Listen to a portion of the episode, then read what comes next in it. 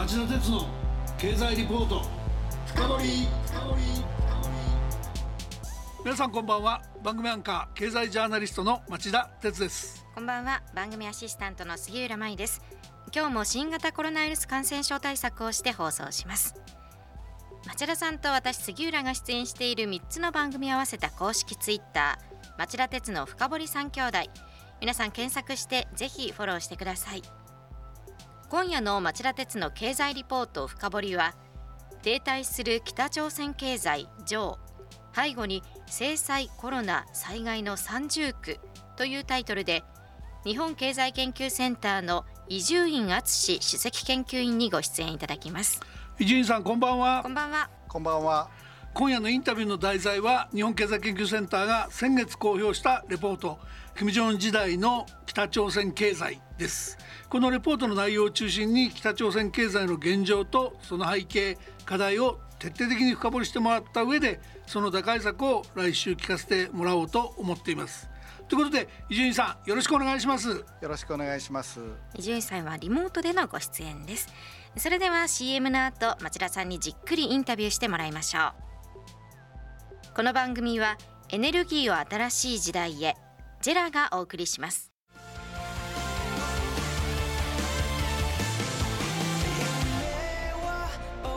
本気で夢を追いかける時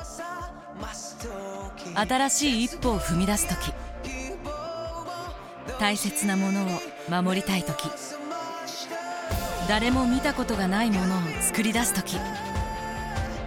自分の限界に挑む時。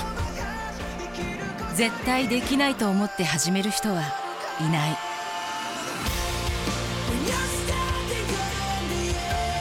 絶対なんて誰が決めた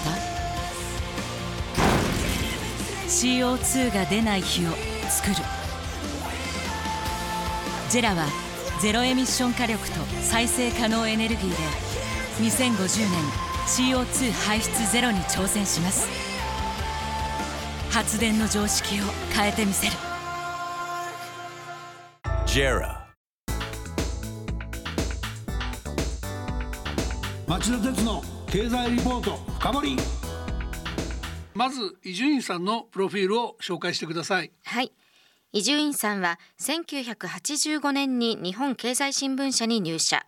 ソウル支局長や政治部デスク中国総局長などを経て2013年に日本経済研究センターの主任研究員に就任されました。現在はセンターの首席研究員をされています。それでは早速伺いましょう。北朝鮮の金正恩体制は今年発足から10年を迎えます。この間人民生活の向上を掲げ経済発展を目指しました。一時はお金の主と書くんですがトンジュと呼ばれる経済活動で富を築いた新富裕層などが担い手になり商品経済が機能商品展示会も盛んだったと言いますよね。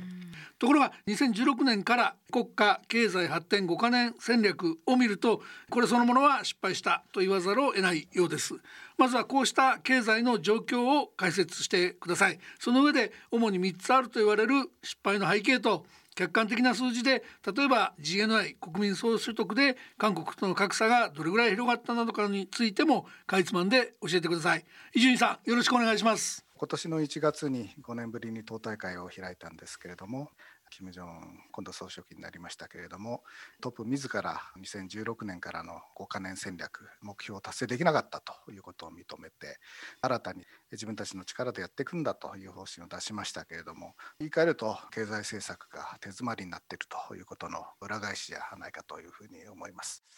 人民生活の向上というのを掲げて彼らなりの経済改革というのに着手してきたわけですね。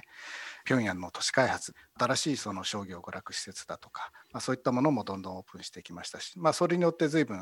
人々のファッションですとか街の雰囲気なんかも変わったと思うんですね。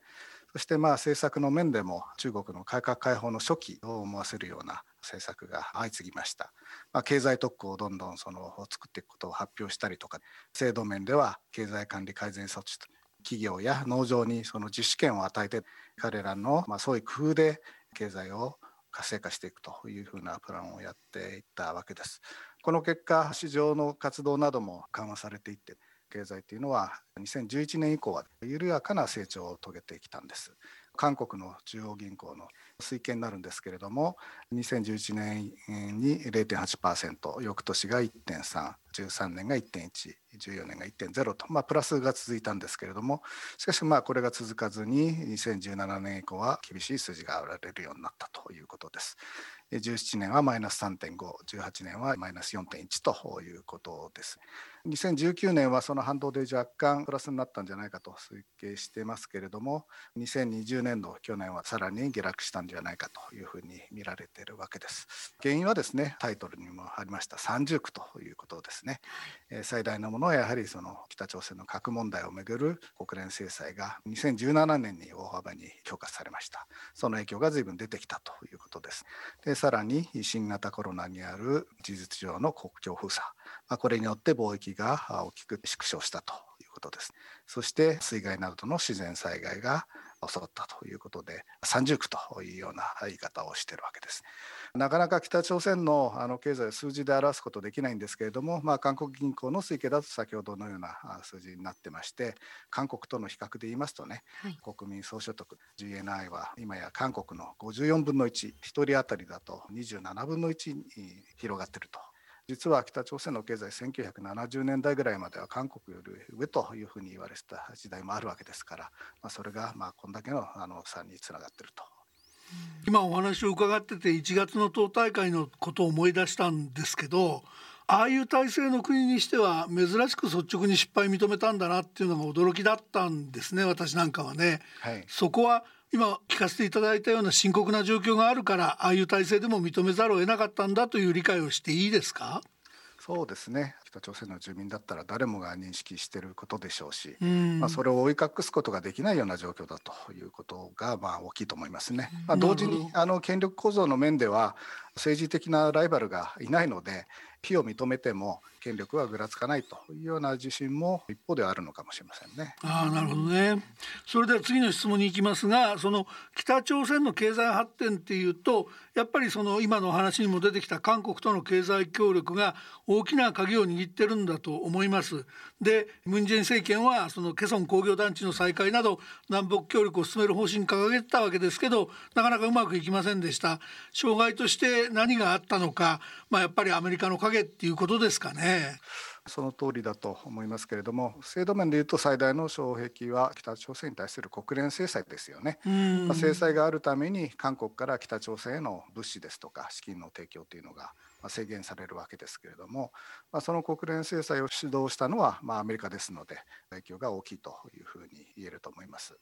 ご承知のようにムン・ジェイン政権はですね南北関係の改善というのを旗印にして2018年のピョンチャンオリンピックですね、はい、これ契機に南北関係の改善に動いて、まあ、首脳会談なども開いて南北融和のムードを作っていったわけですね。その過程で南北では先ほどご指摘のあった決算の工業団地とか金剛山の観光事業これらを正常化するというような約束を両首脳の間で交わしたりしてますそして南北の鉄道を連結しようということで、まあ、そのための事前調査というのも行われたわけです。しかしまあそれはまあ実際にはプロジェクトとしては今のところ実を結んでないということでなぜかと言いますとこれはそのプロセスで韓国アメリカとも相談するわけですけれどもこれに対してアメリカがまあ慎重な姿勢を示したということがあるわけです。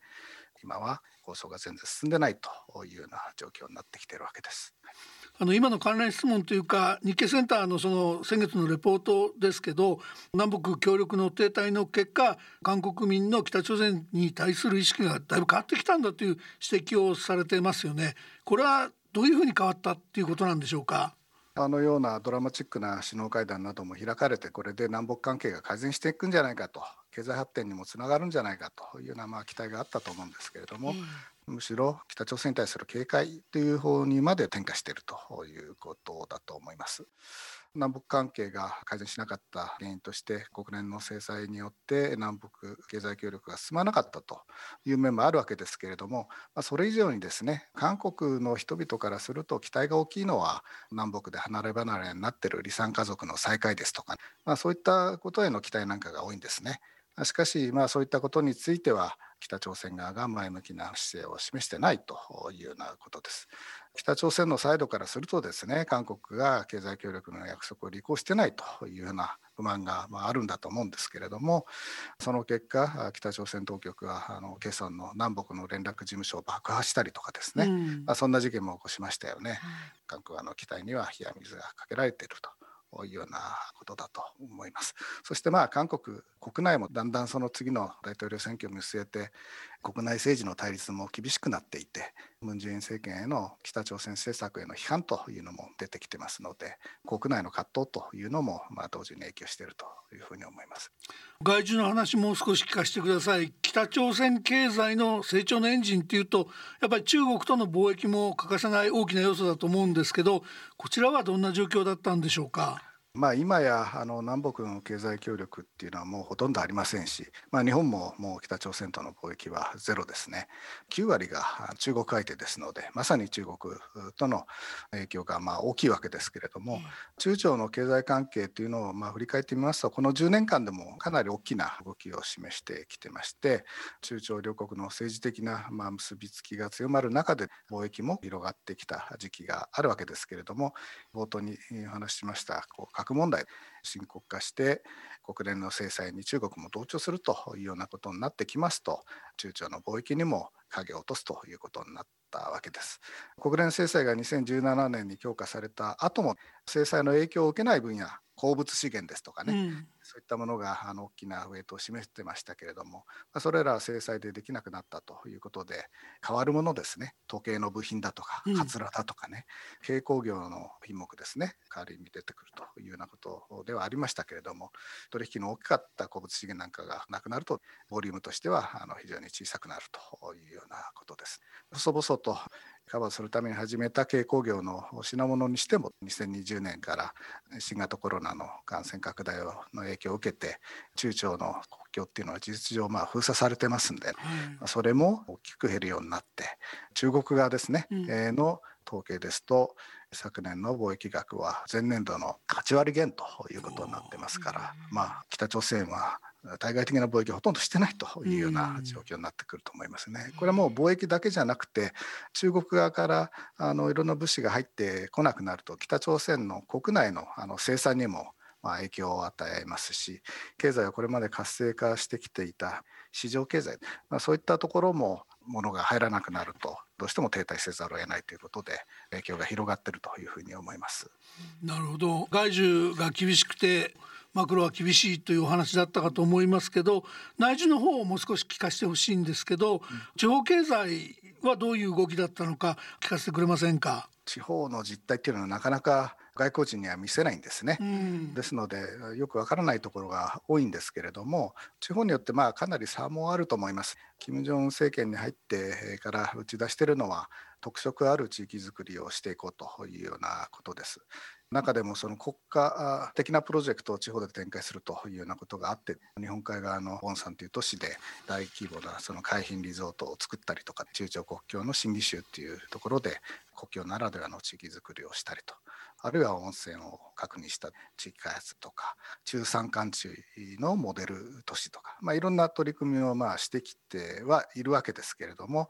中央が直轄的にやってるものですよね。まあ、そうではないあの他の一般的な地域はどうなのかということになりますと、うん、産業構造によってもだいぶ違うと思いますけれども重工業中心のいわゆる工業都市だと、まあ、相当厳しいはずですし、うん、地方の経済開発のてこにしようと思っていた経済特区ですね、はいはい、まあ、これなんかはもうこのような状況ですので外国からの資本導入というのはもうほとんど進んでませんし、うん、まあ、いわゆるもう計画倒れの状況というようなことだと思います。なるほどね。今日の取材あくまでも北朝鮮経済の動向なんですけど、うん今年3月29日の超大型ロケット砲の試射とか軍事パレードに新型ミサイルが登場したことは誕生間もないアメリカのバイデン政権や日本の菅政権にとって、まあ、かなりショッキングな出来事だったと思うんですね。この経済の状況の中で軍事の方はあんまり勢いなくならないような対照的な感じするんですけどこの辺りはどう見とけばいいんですか？北朝鮮国家戦略として国防と経済というのは全く別物で経済がダメだから国防費を減らすとか、まあ、そういう性格のものではなくて軍事に関わる部分は第二経済というふうに言われてまして、うん、一般のその市民経済と違う枠組みになってるわけです。ですので1月の党大会でも金正恩委員長は今回アメリカ最大の主敵というような言い方をしましたけれども対応するため核兵器の小型化とか軽量化ですとか高度な技術開発を進めていくんだというようなことを宣言したわけです。同時に経済は経済でやはりやっていかなければいけないということで核開発と経済の同時並行路線とというのが再び始まったというような感じかもしれません。2013年頃に金正恩政権になってからですけれども、うん、核開発と経済建設をこれ並行してやっていくんだと宣言しました。実際核開発も相当スピードアップしてやったわけですけれどもちょうど南北首脳会談ですとか米朝首脳会談がある前後あたりから今度平和構成に転じて、うん、この平進路線というのは事実上修正してこれから経済建設に集中するんだとしかし、まあ、それが思惑通りに南北の経済協力にも結びつきませんし、米朝のですね関係の改善にもつながってきていないというようなところで、うん、またちょっと形を変えた核と経済の平進路線に戻ったのかなと、そんな印象を受けますね。最後の質問になりますけど今のお話とも関わるんですけどデジタルエコノミーの振興策どこの国でもこの分野の強化が経済にとっても軍事力にとっても欠かせない分野になってるわけですけど特に北朝鮮の場合はその外貨の獲得や対外的な栽培攻撃能力の高度化としてつながってるんじゃないかって報告もあるみたいですけど伊集院さんここのところはどのように分析されてるんですか？まさにおっしゃる通りで北朝鮮のデジタル化というのは経済と国内の統治と軍事の三位一体だというふうに思います。えー、このデジタル分野のその技術開発というのはサイバー攻撃に関するレポートなんかも国連から出てますけれども、うん、相当巧みになってきてるようで外貨獲得の新しい手段にもなっているというようなことだと思います。情報通信技術というのはいろんな面で国内統治ですとか、まあ、経済の開発の面でも重要だということで経済情勢厳しい中でもこの分野はかなり早くから実は力を入れてきたことは事実なんです。うん、1990年代の後半に苦難の行軍と言われて随分その餓死者が出るような状況の中でも科学技術に力を入れようとこういうような政策を当時の委員長総書記ですね、えー、始めまして最も力を入れたのがこのデジタル分野で、まあ、そうしたことであの今も経済発展の度合いに比べれば高速の大容量の通信網っていうのはかなり広がってきてますし携帯電話なんかも韓国側の推計だともうすでにま600万人以上が使ってると実際のその所得だとかに比べて高いものではあるとは思うんですけれども北朝鮮なりのデジタル化というのが実際のこう経済ですとか生活の部分でも広がってきてるということです。経済国内統治軍事、まあ、三位一体の重要なキーがこうデジタル経済だというようなことだと思いますね。伊集院さん今日も大変興味深いお話ありがとうございました。来週はこうした北朝鮮経済の苦境の打開策を聞かせてほしいと思ってます。よろしくお願いします、はい、よろしくお願いします。さて来週は停滞する北朝鮮経済の下打開には核開発の凍結が不可欠だというタイトルで引き続き日本経済研究センターの伊集院敦さんにお話を伺います。それでは来週も金曜夕方4時からの町田鉄の経済ニュースカウントダウンからスタートする3つの番組でお耳にかかりましょ